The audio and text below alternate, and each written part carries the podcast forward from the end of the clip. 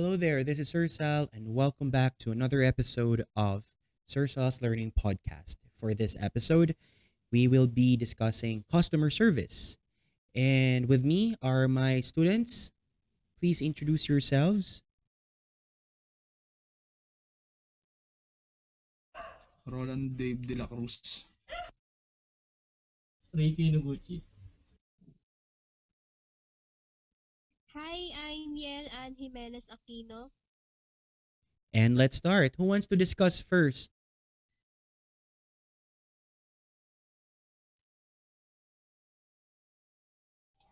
Me survey.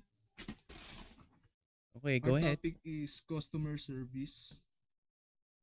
Introduction to customer service. In today's competitive business world, it's some sometimes all too easy for companies to get caught up in endless examination of ways to increase productivity, boost sales, and streamlines for maximum efficiency. Sometimes this focus takes away from a focus on good customer services. And good customer service will always be backbone of any business that works with people, which means all businesses. So, what is excellent customer service?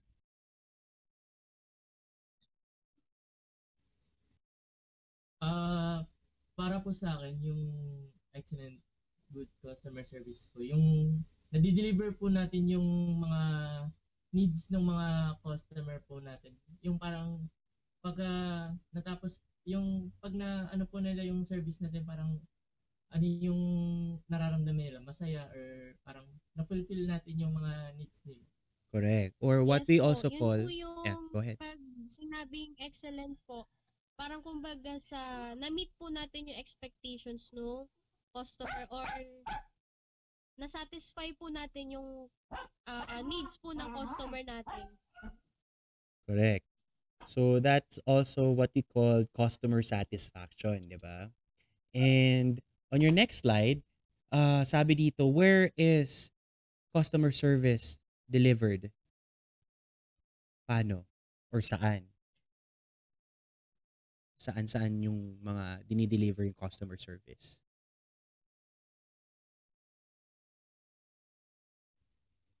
Ito po, sa phone, pwede sa phone. Pwede rin po sa face-to-face interactions. Pwede rin po sa mga, ano, talking orders or social media. Mas common po ata ngayon sa social media kasi gawa po ng pandemic. Tapos, providing information, email, selling or providing products and services. Schedule appointments, delivering or installing products, repairing and troubleshooting, and the list goes on. Okay.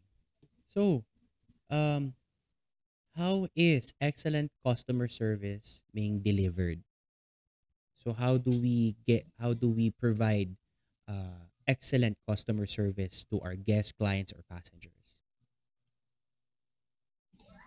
Appearance, attitude, attitude, positivity is learned behavior. Use empathy. Put yourself in the customer shoes. Friendliness, responsibility. Take action to solve the problem. Go the extra mile. And anything to add, or um, would you like to discuss further?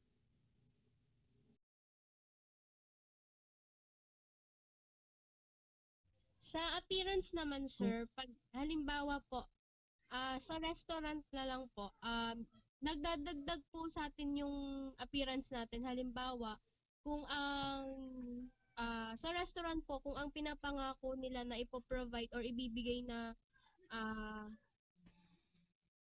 yung ibibigay na ano ng na, nasa, yung ibibigay natin na service na ipinangako natin sa mga customer, dapat po aakma din siya sa appearance para lalo silang mas ma-attract. Tapos, mas ma-appreciate nila sir yung essence na pinunta nila doon. Kasi nga, para yun yung, ma- yun yung ina-expect nila. Okay. So, what else? What else do, would you like to discuss further? How to uh, provide excellent customer service to our guests? Yung Sa ano po, attitude naman- friendliness po. Friendliness. Okay, sige. What about? yung ano po, friendliness po, yung kumbaga yung pakikihabilo po natin sa mga customers po natin. Dapat po maging friendly tayo para parang yung feeling po nila pag nandun po sila sa store eh ano parang Ano? ano dun? Ah kampante po ganun parang kampante po sila na ma satisfy po natin yung mga needs po nila. Okay. And yes, may Sa sinabi ka attitude. Yeah, oo. Go ahead. Sa attitude naman po, sir, kailangan kapag nagde-deliver po tayo ng customer service, ah kailangan yung mga alam po natin na pwede po natin ma-attract yung mga customer na alam po natin sa, sa, sa sarili natin na madali po tayong i-approach. Tsaka po pag nagde-deliver, napaka-importante po ng patience. Kasi ang yan po ang kailangan natin itatak sa isip natin lalo na po sa pagbi-business kasi lalo na po din dito sa customer service kasi may mga impatient po tayo na magiging customer. So, ah, kasama po sa huhulma sa attitude natin yung magiging ah, mapagpasensya para pa, mapagpasensya po at saka yung pag-iintindi, understanding po sa sitwasyon ng ah, customer or sa kailangan pong ah, makuha or ano pong ina-expect nung customer na or kung ano pong gustong makuha ng customer. Okay. So, on your next slide, na basa ko, no, customer service is just a day in, day out, ongoing, never-ending, unremitting, preserving, compassionate type of activity. So, in your own words, ano bang ano bang ibig sabihin nito? Nitong statement na to. As sir, in my own words po kasi, yung ibig sabihin po niyan, kasi po di ba po, kahit saan po tayo magpunta, parang marami po kasi sa ating mga sa mga tao na na yung nag ah, ano, na parang tawag, kumukuha ng ay parang nag avail ng mga services. Kunyari po sa mga hotel po ganun. Marami rin marami po nagpupunta sa hotel. Marami pong ah, ma- katulad din po sa mga restaurant ganun po para pong ano marami pong ah, may gusto na yung customer service po kasi hindi po yan nawawala kahit saan po tayo magpunta Okay. Sino pa? Yes. Anyone? Another um, thoughts? Any additional uh, thoughts of how how do you define customer service based on this statement?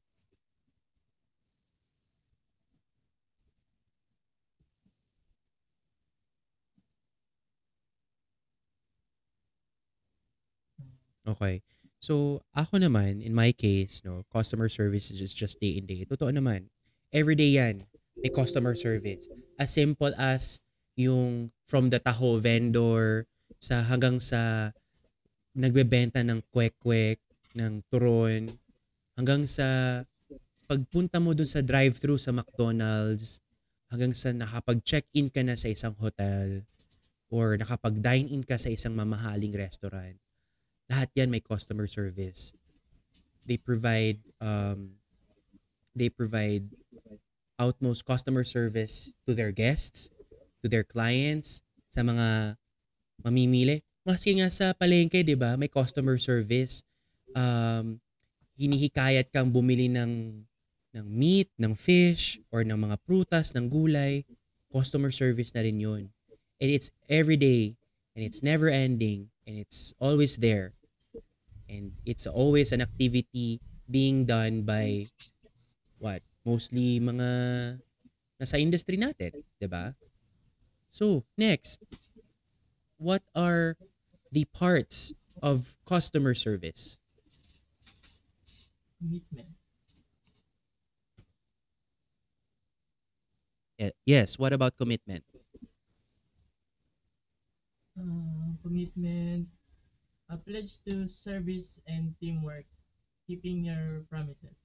Ano po, ah, parang, kunyari po, ah, manager ka po, tapos parang, yung, ano po, isa ka, hindi ka po yung parang, ano yung parang bossy sa mga employees mo or ano po, parang team player ka po. Tsaka kinikip mo po yung mga promise din po sa mga ah, sa, sa mga services na ah, sinasabi niyo sa mga customers po.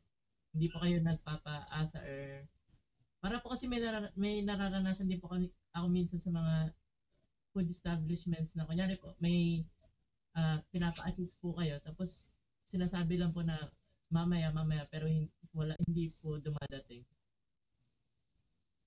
Okay, what's next? Next po yung communication. Yung active listening, positive response, and empathy. Kasi po, ano, parang pag yung communication po kasi, ah parang kahit saan naman po meron nun. Kasi parang yun po yung parang nagko-connect sa mga tao. Kaya dapat po maging active listener ka rin, tsaka positive po yung response mo dun sa mga customers mo. Pakikinggan mo po yung mga thought- mga thoughts nila and ma yun po. And what about Tas team thinking? Team thinking po ano, my actions affects everyone's in my organization. Opo, kasi po kunyari po ah, i- ikaw yung leader po or ikaw yung nagpapasam papasimuno ng isang organization or ano po ah kung ano po yung decision mo po kasi yun po yung parang magiging decision din po ng lahat kasi po ano ikaw po yung parang nagpapatakbo po ng isang organization Okay, next. tapos, communication po. Get to the bottom of what is what the customer is. And lastly, Service Kailangan sir, kailangan sir dito sa communication Ah, sige, sige, sorry, go ahead. ko sabihin, kailangan po ano, maintindihan mo kung an- saan po nanggagaling yung customer. Kasi kung matuto ka po, kung marunong ka po makinig sa mga request nila, sa hinaing nila, at sa gusto na po nilang mangyari, malalaman nyo po kung ah, saan sila nanggagaling at saka maintindihan nyo po at mas lalong malalaman nyo po kung paano nyo po masosolusyonan at may maibibigay yung kailangan ng customer. okay. And lastly, service. service. Personal commitment to make a difference, know your stuff, and you should be you should pay you should be a paid expert. Parang ano po, gamay niyo na po yung yung sa ano niyo po, kung expertise niyo po. Kunyari po sa mga yung mga kainan ganyan, parang al- kabisado niyo na po yung mga pasikot-sikot. Okay. So, um, on your next slide, oh, by the way, they have also created their slides for your reference, uh, mga listeners.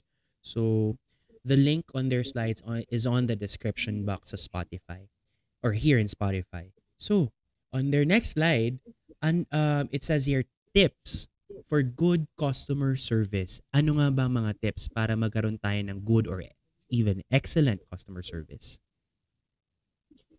So, ang una po sir ay smile and be friendly. So, eto naman po, kadalasan po natin siya nakikita kahit saan tayo magpunta. Lalo na po sa mga fast food chains. Um, pag po nasa counter tayo, um, ang mag-approach po una sa atin is yung nandun sa cashier. Syempre, g- greet po nila tayo ng nakangiti, asking for ano po yung order natin. So, ah kas kasunod po nun, sa appearance po kasi nila, meron din po nakalagay ng mga name tags. Napaka-importante po nun para syempre matatandaan po natin ah, na yung taong yon ay in-approach po tayo ng maayos, ng ah, friendly, maayos kausap, at saka nakangiti. Parang kumbaga sa, kung ako po kasi, kung i-approach po ako ng ganon, parang kumbaga syempre, ah, may chance po na ah, gumanda yung mood ko, parang nakaka-positive, nakaka, ano, nakaka, nakaka-good vibes. At saka kung alam ko pong ganun mag-approach, at ganun po yung customer service na meron sa isang restaurant, ah yun din po yung mag, ah, magpa-persuade sa akin na bumalik-balik doon kasi alam ko pong may sasalubong sa akin na ah, friendly na mga staff. Tapos, ah welcome the customer to your business. Ito po, na-encounter din naman po natin siya Ah, pwede pong sa mall, pwede rin po sa mga basta sa mga establishments po. Pag bubuksan pagbubuksan po tayo ng door, tapos i-welcome po nila tayo. Tapos pwede rin po 'yun kahit pagkatapos po natin ma-enjoy yung ano nila dining nila. Um, ah, sasabihin po nila, ah, goodbye po, come again ma'am, sir, gan gaganon po sila. Siyempre nakakatuwa na may mag-greet po sa'yo, tapos sasabihin po na come again. Tapos introduce yourself. Tapos eto rin po, na-experience din po natin siya. Halos lahat naman po na pagdating po natin sa counter, magpapakilala po sila. Um, hi ma'am, ako po si ano ganyan, how may I help you, ganyan ganyan. I-introduce po nila yung sarili nila. Kailangan po natin i-introduce, introduce yung sarili natin para makilala po nila tayo. At saka matanda po nila yung pangalan natin. At saka po tayo mag-approach ng tanong kung paano po natin sila matutulungan. At importante po, syempre ulit, yung mat- marunong po tayo makinig sa ah, hinaing nila or sa request po nila or sa gusto po nilang mangyari.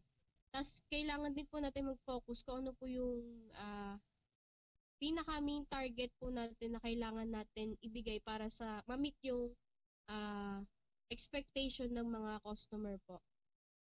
Kasi Okay. po, kapag marunong po tayo makinig at naiintindihan po natin sila, maiisip po ng customer na, ay, na, naiintindihan niya ako, magiging ah, importante sa kanya yun kasi alam ng customer na naiintindihan mo siya. Yun po. Okay. Now, may nakita ko dito sa next slide nyo, no? Danger phrases. So, ano nga ba yung mga danger phrases? And paano naman natin i-change yun into better phrases? Sige nga.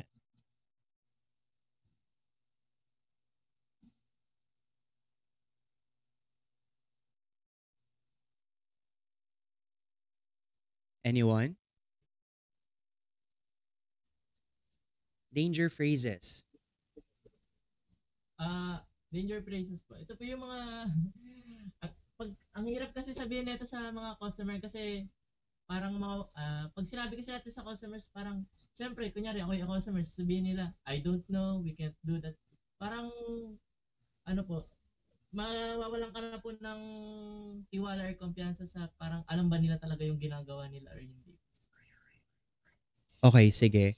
Um, sige, for example, ang sinabi ko, I don't know. Ano ba dapat ang mas magandang phrase or sentence na pwede kong sabihin sa customer? Ito po, ah that's a good question. Let me find out. Parang syempre Or pwede rin, sir, let's see what we can do. Kasi hindi nyo naman po pwede sabihin na hindi nyo alam. Maaring may bagay po kayong hindi alam or hindi maintindihan. Pero dapat po, bilang nasa customer service ka po, nagbibigay ka po ng customer service, dapat ah, alamin nyo po yung paraan para masolusyonan yung needs or, s- Or ah, masagot yung tanong. ng customer. Correct. So, next danger phrase. We cannot do that. Ano naman ang ah, magandang phrase na pwede natin sabihin? Yun din po sir, yung let's see what we can do. Kasi kung hindi, halimbawa po may specific na ah, pangangailangan na naibigay yung ah, customer tapos wala pa. Halimbawa po, nag-order, mag-order po ako sa Jollibee ng ah, burger steak na madaming mushroom. Tapos hindi po nila ino-offer. Um, dun po sa let's see what we can do, ang ibig po siguro sabihin ay baka po pwedeng may iba pang may offer yung Jollibee sa akin na may dagdag extra extra patty, mga ganun po. Correct. Yung Kasi- gagawan po siya ng paraan instead na sasabihin yung hindi mo pwedeng gawin or wala kang choice, hindi siya pwedeng mangyari. That's Ganun true. po. That's true. Mas lalo na sa industry natin, hindi pwedeng sabihin natin we cannot do that or wala kami niyan. Or ano, okay fine, nandun na tayo, no? Na meron tayong ah, resource limitations pagdating sa isang establishment or sa hotel or restaurant, no? For example, wala talagang ganito. So, hindi pwedeng wala kami niyan. Hindi ka pwede mag-end there. Kailangan masabi natin na um, masabi natin yung ibang options na kunyari, walang walang burger steak pero meron tayong T-bone steak. Oh, so, pwede natin sabihin baka gusto nyo pong meron kaming T-bone steak dito instead of your burger steak and we could add more gravy to it if you like. Yung mga ganun. So, at least meron kang maibibigay na options instead of sabihin mo lang right then and there, ay, wala kami niyan. O di, hindi ka kumita. Wala kang pinagkakitaan doon sa customer na yon kasi ined mo na agad na wala kami niyan. Hindi ka nagbigay ng options. So next, um, danger phrase, you'll have to. Ano naman ang mas magandang phrase para dyan?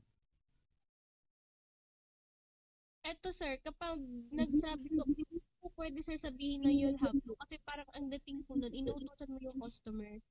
Parang kumbaga, magiging considerate po tayo sa ganitong part. Parang i-general, i-general, i-generalize po natin siya. Parang kumbaga sa isa sa, i-include po natin yung sarili natin. Nasasabihin po natin, the next time that happens, here's what we can do. Ito po yung ah pwede natin gawin. Parang i-include po natin yung sarili natin. Hindi po natin pwede sabihin sa customer na you'll have to. Kasi nga po, parang ang dating po sa kanila, inutusan mo yung cost, inutusan mo sila. Parang hindi po maganda sa feeling nila. Correct. Okay, next. Hang on. Be right back. So, yun po.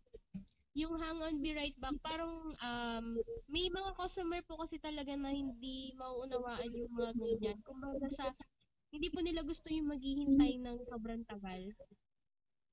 Kaya po, ang sasabihin po natin, kasi po mag-expect po sila eh, uh, pag-iintayin po sila doon sa counter. Parang example ulit po sa Jollibee. Halimbawa, nag-order po ako ng burger steak, tapos wala pa pong naka-prepare. Ang sasabihin po ng staff na nasa cashier, um, ma'am, 30 to 45 minutes po, willing to wait po. Parang itatanungin niyo po yung customer kung willing to wait po siya. Para po malaman niyo po kung ah, parang hindi po siya mag-react. Kasi po, kung nag-order po siya, tapos biglang wala pala, mag- magtatanong po siya. Correct.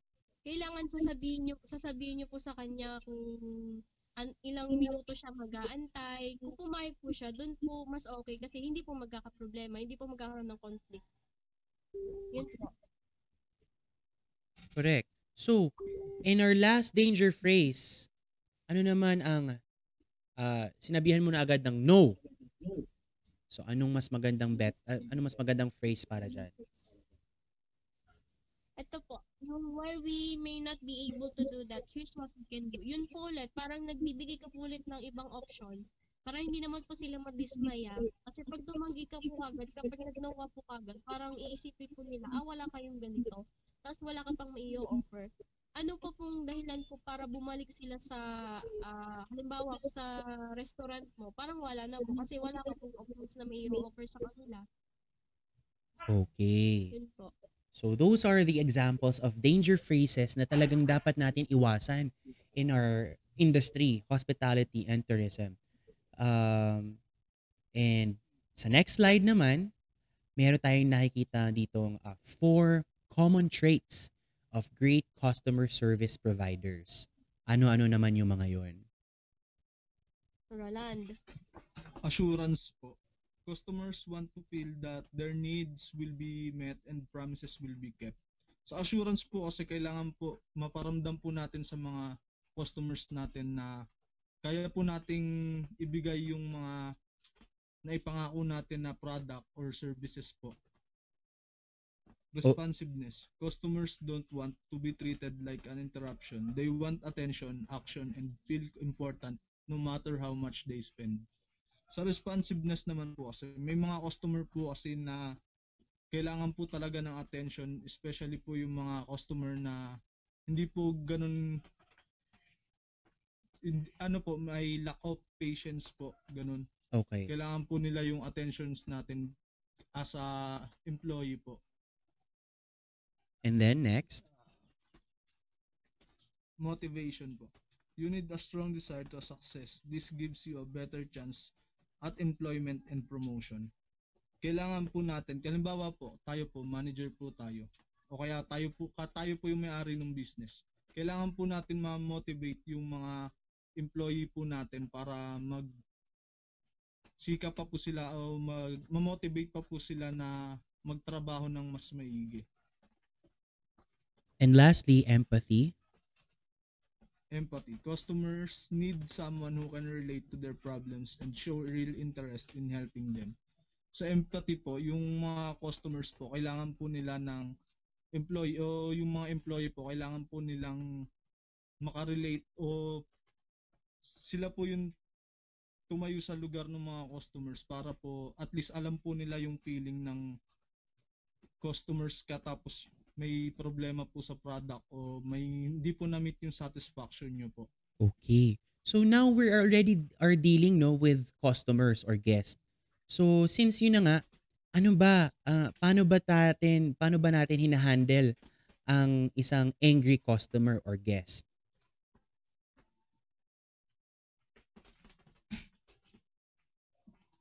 Kailangan po sir para ma-handle po natin yung ah, customer kasama nga din po dito kanina sir yung nasabi ko sa attitude.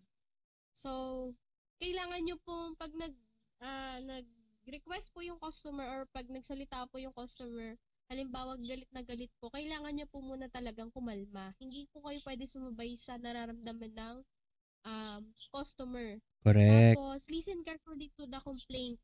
Kailangan po, um, lahat po ng details, kung hanggat maaari tatandaan nyo po or pwede pong isulat nyo lahat ng pinaka-importanting detalye na ah, ma, na sinasabi po ng customer para alam nyo po kung saan yung problema, kung paano nyo po siya masosolusyonan.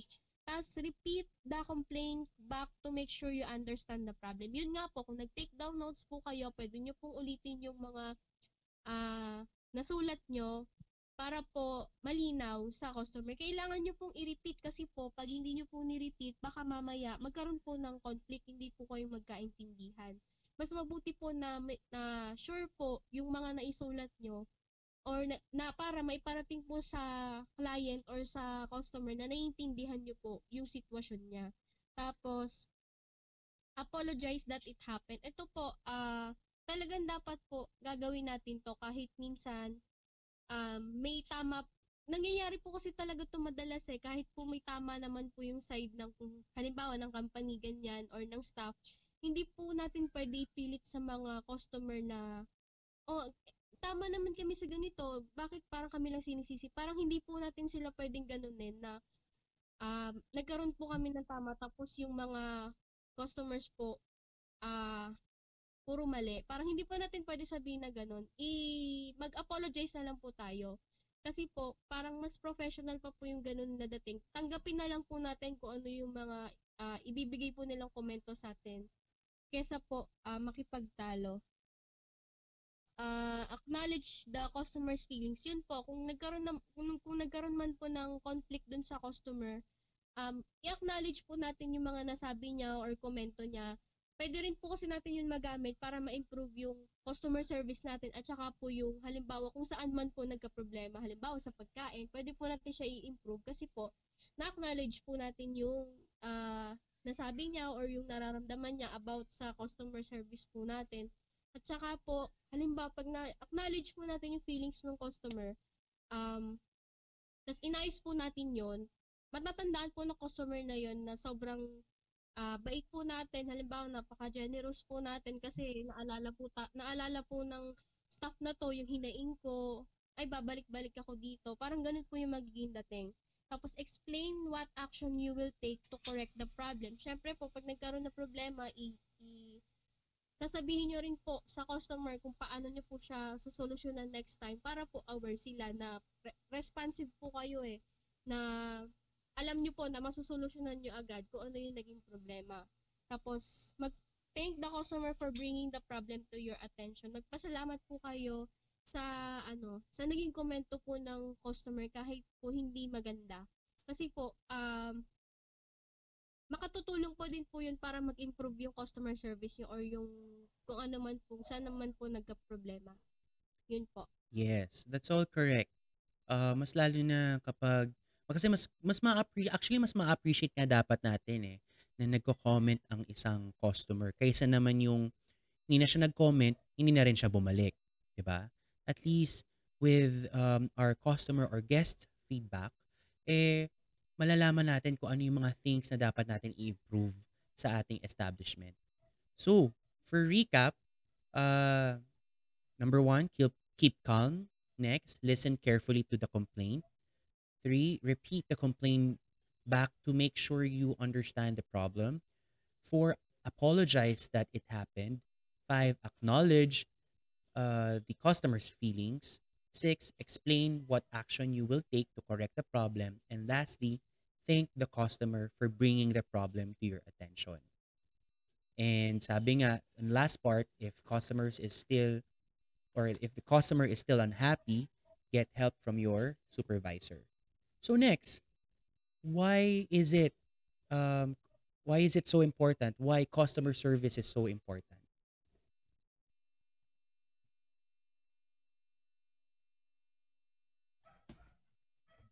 Kasi po sir, ano Kasi po, po, yung ah, custom... Sige, sige, go Sige, lang. ma'am. Sige, sige. Sige, go. Kasi sir, yung ano po, customer service po, ay yung customer service po kasi napaka-importante po niyan. Lalo po sa atin na sa amin po na ang magiging trabaho po namin pag naka-graduate ay hotelier o kaya manager po sa restaurant. Kailangan po Mm-mm. namin 'yan para malaman po namin yung alam po namin yung kung paano po i-handle yung mga customers, kung ano po yung mga dapat namin gawin. Lalo na po sa mga nabanggit po kanina na situation. Okay. Next. O, sige pa. Any Y- thoughts? Yun po. Kay importante din po talaga yung customer service. Ah, dahil siguro po most of trabaho po namin talaga pagbibigay naman po talaga ng customer service. Ito rin po kasi yung ah, magbibigay ng value sa customer. Ito po yung magko-connect sa amin kasi kung halimbawa marunong po kami mag mag-alaga ng customers, alam po namin na may magpapatronize po sa aming business. Makakukuha po na, namin yung loyalty ng mga customer. Correct. Customer satisfaction and customer loyalty. Okay. Ano naman ang meron sa next slide?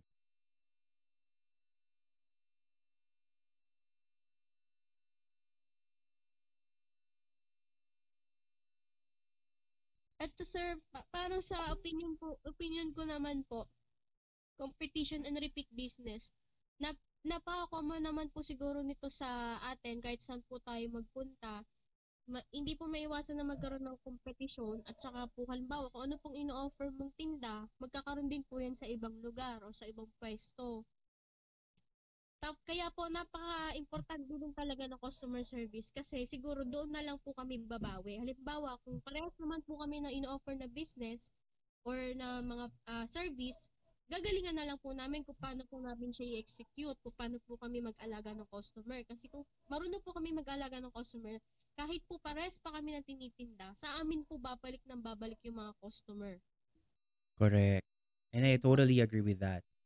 And since yun na nga, we're always discussing na the uh, how to have an excellent customer service, ano naman ang magiging epekto if we give out poor customer service?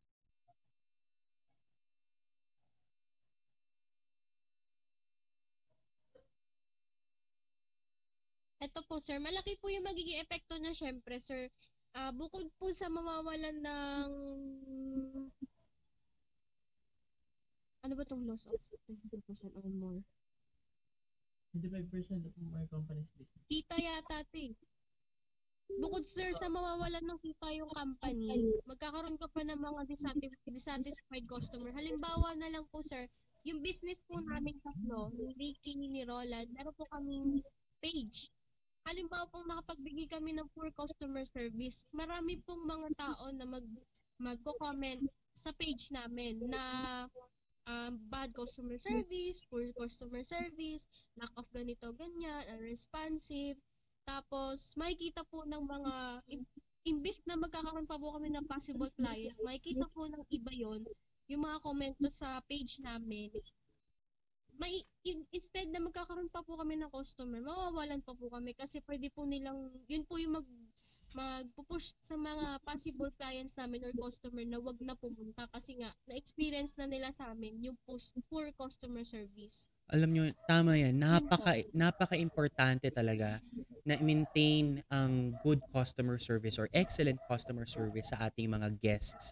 Because um, once na mapakita natin, ito ngang tinatawag natin poor customer service, eh talagang um, malulugi ang negosyo eh. Malulugi ang restaurant business natin, malulugi ang hotel business natin. And not just that, um, na since nakilala ka na with poor customer service, eh yung mga dissatisfied customers, yung mga naka-experience firsthand, sasabihin nila yan sa mga ibang tao na, oh, wag na kayo dyan. Kasi hindi maganda yung ano nila dyan eh, serbisyo. And ang pangit nun, di ba? And mahihirapan ka na makabawi pag lagi ka na lang consistent na nabibigay ng bad customer service. So sabi nga eh, all this can happen because one employee made one customer unhappy. Kaya we all we also kaya nga in our industry, we also value then our employees kasi ang mga empleyado natin, sila din ng ah, sila yung mga frontliners eh kumbaga. So sila yung humaharap mismo sa mga guests natin. So we also have to treat them well para yung mga employees natin eh they will also treat uh, the customers then properly, 'di ba? So, on our next slide, um why is it important na uh, to keep our customers or why customer loyalty is important? Depending on the industry. Yes, go ahead. Ah, ano po? Depending on the industry, the cost of poor customer service can be 3 to 10 times as good as customer service po. Parang pong ah yung pag yung yung parang katumbas po ng poor customer service po, parang pong mas higit po yung mga ano, mga equivalent po nun sa good customer service po na dapat mas makuha ma, dapat nakuha mo kasi kaso poor customer service po yung nabigay mo sa mga customer. And of course, um, customer loyalty uh, is very important kasi sa, from the word itself, loyalty. Babalik-balikan ka, di ba? Number one. And number two, talagang um, in case na, yun na nga, there are some things na hindi, syempre, hindi tayo perfect, nagkakamali, may bloopers, eh, dahil nga there's customer loyalty, there will be more understandable, or, or, or sorry, uh, there will be very understanding na nagkamali ka, na, ay hindi, sige, ngayon lang naman to, sa, sa tagal ko naman nanditong pumupunta sa restaurant nyo, eh, ngayon, ngayon lang naman nagkaroon ng uh, mistake. So, sige, okay lang pagbibigyan kita. So, napak, kaya napaka-importante ng customer loyalty. Kasi kahit uh, nagkamali ka na, eh, mapagbibigyan ka pa rin ng customer nila. Babalik pa rin sila. Provided that, syempre, babawi ka. 'di ba? Okay, next. No company can survive without repeat business. So, yes, totoo yan. This is all about, ano again, uh, customer loyalty na talagang um, as much as 85% of total sales, eh, ito yung mga cost, galing to sa mga customers na bumabalik-balik, di ba? Okay. And then there's this, in the next slide, I'm seeing customer service is all about bringing customers back and about and uh, and sending them away happy. Sabi nga, 'di ba, sa McDonald's, thank you, come again, 'di ba? So what are your thoughts with this statement?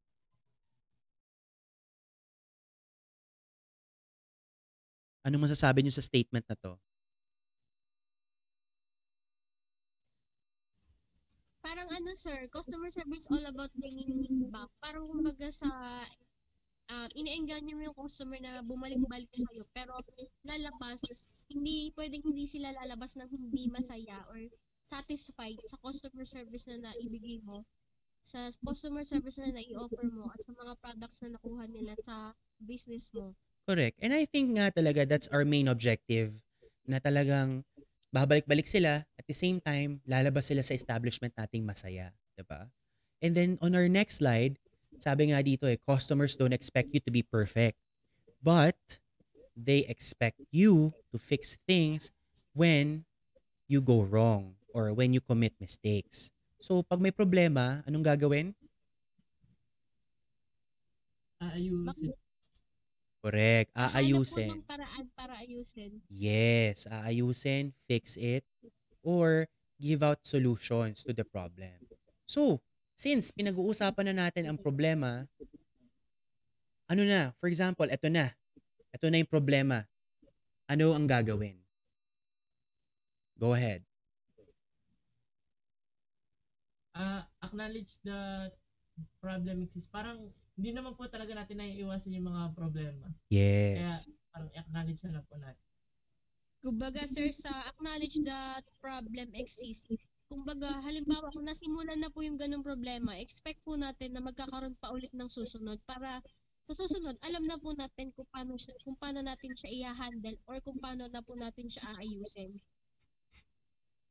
Next po Okay. ay do not view a problem as personal attack. Huwag po natin i ah, dadamda. Halimbawa, um, nasabihan po kami na hindi maganda. Huwag hindi po natin pwedeng gawin na dadamdamin po natin yung mga sinasabi ng mga customer. Kasi po, ah maa- bukod po sa maaapek, pag naapektuhan po yung mga staff, maaapektuhan po yung business. Tapos, ask questions to understand the problem. Pag po may bagay na hindi naintindihan na gustong iparating po ng customer, napaka-importante po na magtatanong po tayo para alam po nila na tinatry po natin na intindihin yung sinasabi nila or yung sitwasyon po nila. Listen to the answer without interruption and slow interest and concern. Dapat po, halimbawa, sa mga gest- gesture din po ito nakikita eh. Yung napaka-attentive nyo dapat po habang nakikinig sa mga ah sa mga problema nila or sa mga gusto po nilang ayusin or sa gusto po nilang mangyari. Tapos, clarify and verify by repeating the situation. Ito po, kailangan din po to para nga mas maintindihan po natin kung saan nanggagaling yung customer, kung ano pong sitwasyon yung ipinaparating ng customer. Simplify the problem by focusing on the facts and documenting relevant chain of events. Ito nga po yung sinasabi ko na kanina na napaka-importante po na pwede pong sinusulat natin yung mga napakahalagang bagay na nababanggit po ng mga customer para po nanonote natin kung ano po yung mga naging problema at kung paano po natin ah susolusyonan yun. Isi-simplify po natin siya kasi halimbawa nagsalita po yung customer na napagkahaba, napakadami, eh kung naisulat niyo po lahat ng mga points kung saan po talaga nagkaroon ng problema, yun po yung, dun po natin siya isi-simplify, dun po, na, yun po yung dapat nating ayusin. Tapos po, find the root cause of the problem. Yun nga po, habang nakikinig po kayo sa mga problema na sinabi or in-state po ng customer, ah importante po na hanapin natin kung saan nagmula yung problema. Tapos, offer solution options to the customer. Ito po, syempre, kung nalaman na po natin lahat ng mga naging problema, na-simplify na po natin siya, nalaman na po natin yung pinakaugat, um, kailangan po mag-offer na po tayo ng solusyon dun sa mga naging problema or dun po sa mga request or gusto pong ma-meet or ina-expect po ng mga customer. Tapos agree on a solution. Follow up with the customer. Kapag po nagbigay na po kayo ng solusyon, ah dapat po mag-agree po yung customer sa nai-offer yung solution. Tapos, i-follow up nyo po kap- kapag po na, na nag-agree na po yung customer sa solution na in-offer nyo, dapat po i-follow up nyo po siya kung ano na pong nangyayari dun sa, halimbawa, sa ni-request po ng customer.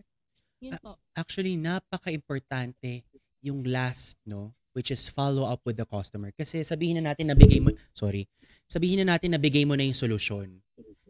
Dapat pa rin i- i-follow up yung, i-cos- yung customer or talagang i-make sure mo na, oh, sir, ma'am, okay na tayo, wala nang problema, um, happy na tayo, or hindi naman, um, or more like, um, okay na sir, na-solve na po natin yung problem, or okay na po, nakuha nyo na po ba yung request nyong ano, um, unlimited lemonade, or ano, or bottomless iced tea, yung mga ganyan.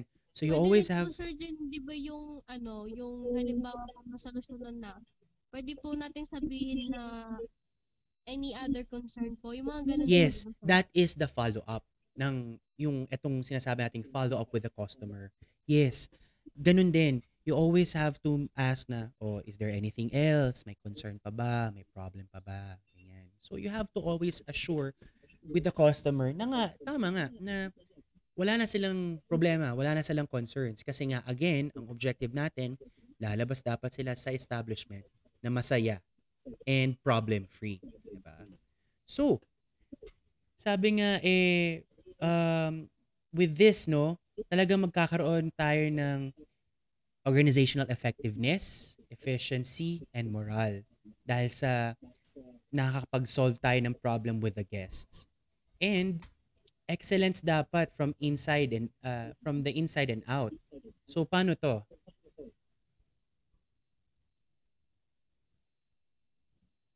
Internal. Yes, anong meron for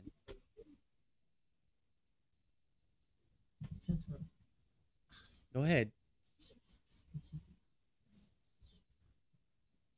And, uh, 'Di ba ibig sabihin lang yan is dapat we treat our employees properly para the employees as the frontliners kasi sila ngayon humaharap sa mga guests natin eh mat matreat din nila yung mga guests properly. Kasi ganun lang yun eh.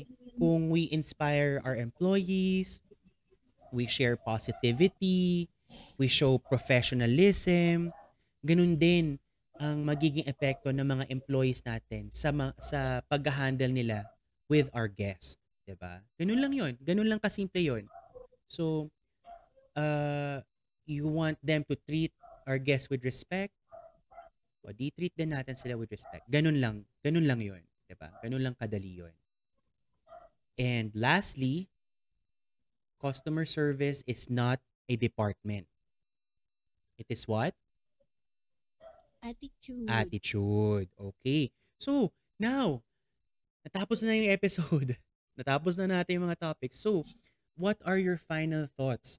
Anong natutunan natin for today's episode? ang mga natutunan po nating today, sir, yung mga um, kailangan po natin gawin when handling or when doing customer service po. Dit, ito po yung paraan para mas magkaroon, ma- para mas maging ah, excellent po yung pagbibigay natin ng customer service. Okay? Ano pa? Anyone? Ah, ako po, ah, natutunan po natin today, sir, ano, na yung customer service, importanteng importante po talaga siya sa kahit saang industry na mga, lalo-lalo na po sa mga nagbi-business po. Kaya po, kaya po kailangan po nila talaga matutunan at saka ma-practice ng mabuti at saka ma-implement po yung magkaroon ng good customer service kasi yun po talaga yung mag help sa kanila na mag-grow bilang organization or tao po. Okay. Last one. Yung ano po, yung loyalty po ng customers. Saka po, yun po, napaka-importante po talaga ng loyalty ng customers kasi ang laking impact po ng loyalty ng customers sa ano, eh, business. Kasi sila yung mga bumabalik-balik. Diba? Sila, opo, Alright. And with that said, thank you very much for listening to our episode. If you have questions, concerns, or something to add with regards to the topic, let us know. And pagdating sa mga slides na ginawa nila, the link will be on the description box. Again, please stay safe, take care, and until uh, on the next episode, sa susunod ulit. Bye! Thank you! Bye po. Thank you po.